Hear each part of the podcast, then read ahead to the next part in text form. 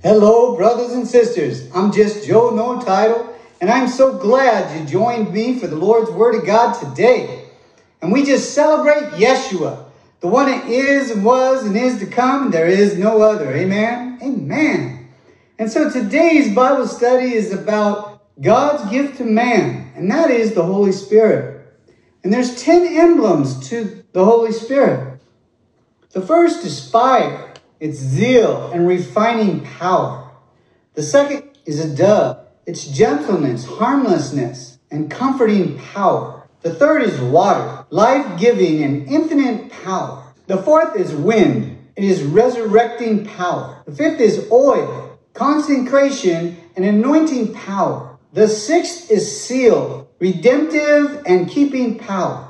The seventh is earnest, is ownership and guarantee power. The eighth is rain, life giving and quickening power. The ninth is dew, refreshing and invigorating power. And the tenth is gift, joyful, gracious, and liberating power. So we're going to read about some of these gifts today. So the first is fire. So if you brought your Bibles today, turn with me to the book of Luke chapter 3. John the Baptist says in verse 16, talking about Jesus, he will baptize you with the Holy Spirit and fire. And so being baptized with fire is the Holy Ghost is power, cleansing you for the work of God. And the second emblem of the Holy Spirit is a dove. And that is gentleness, harmlessness, and comforting power. Whenever brothers and sisters were going through a trial, or you know someone in a trial, you pray for them and you tell them that the Holy Spirit will comfort them during that trial. Amen? Amen. So now turn with me to the book of John, chapter 4, and we'll read about the third emblem, which is water. And water is life giving, infinite power. And to see this, we're looking at where Jesus meets the Samaritan woman at the well. And reading verses 13 and 14, Jesus answers her and says to her, Whoever drinks of this water will thirst again. But whoever drinks of the water that I shall give him will never thirst. But the water that I shall give him will become in him a fountain of water springing up into everlasting life. Amen, brothers and sisters? Amen. So the water here he's describing is the Holy Spirit. And you must have that to have eternal life. Amen? Amen. And the fourth is wind. That is resurrection power. Amen? Amen. And the fifth is oil. So turn with me to the book of Matthew 25. And oil is consecration and anointing power. And so we'll look at a description Jesus gives about 10 virgins. There are 10 virgins.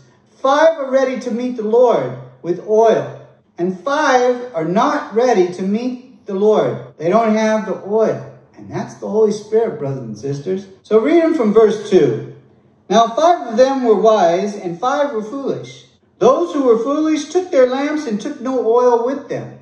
But the wise took oil with their vessels and with their lamps. Reading verse 10.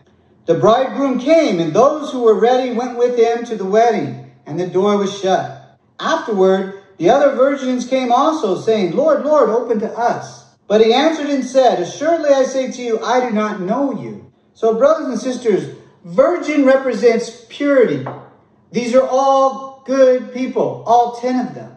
But only five have the Holy Spirit. The ones that don't have the Holy Spirit do not enter into the kingdom of heaven. So let's look at the sixth emblem of the Holy Spirit, and that is seal is redemptive and keeping power. You are sealed with the Holy Spirit. If you have the Holy Spirit in you when you die, you're going to heaven. Eternal life with our Lord and Savior Jesus. Because he always judges everyone at the last point of their breath that they take on the earth. Do you understand? The prodigal son starts off good. He is called a son of the Father. But then he goes away he leaves Father and gets wrapped up into riches and the worldly goods of life. But he goes back. And yes, you can come back to the Lord if you have turned your back on him. like the seed that falls on the thorns, brothers and sisters. It has the Holy Spirit. He's walking with Jesus. But then he gets wrapped up into lust and riches and things of the world, and it chokes the Holy Spirit out of him. In Ephesians 4:30 it reads, "And do not grieve the Holy Spirit of God, by whom you were sealed for the day of redemption." Well, how do you do that? You grieve the Holy Spirit by sinning perpetually, over and over and over. The Word of God says we are saved by grace. Are we to continue to sin? The Word of God says, God forbid. God does not desire us to continue in sin. That doesn't mean we won't make mistakes, but God does not want us to backslide. And backsliding means going back to sinning the way you did before you were saved.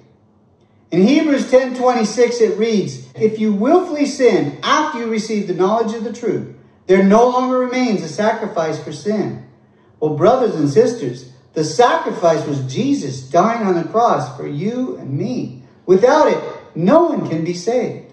In Hebrews 10 29, it reads, Of how much worse punishment do you suppose will be thought worthy who has trampled the Son of God underfoot and counted the blood of the covenant by which he was sanctified a common thing and insulted the Spirit of grace? Do not be deceived, brothers and sisters. You cannot trample on the Son of God and think you're going to make it to heaven. You understand? He did not die for us so that we can just go on living the way we were before we decided to ask Jesus in our heart and repent, turn from your sinful ways, and receive the Holy Spirit. You must continue in repentance, brothers and sisters, and continue in faith. Remember, those who go back to sinning the way they did before they were saved, there no longer remains a sacrifice for sin. So, if that's you, you need to come back to the kingdom by seeking God with good changes in your life, and He will receive you back. And if you're serving Him well, praise God, praise Yeshua, and continue, continue pressing forward for that high calling, and hold fast to what you have by taking Christ as your master, your teacher, your example. Believe his doctrine and obey him. And brothers and sisters, we'll all be with our Lord and Savior for eternity. Amen. Amen.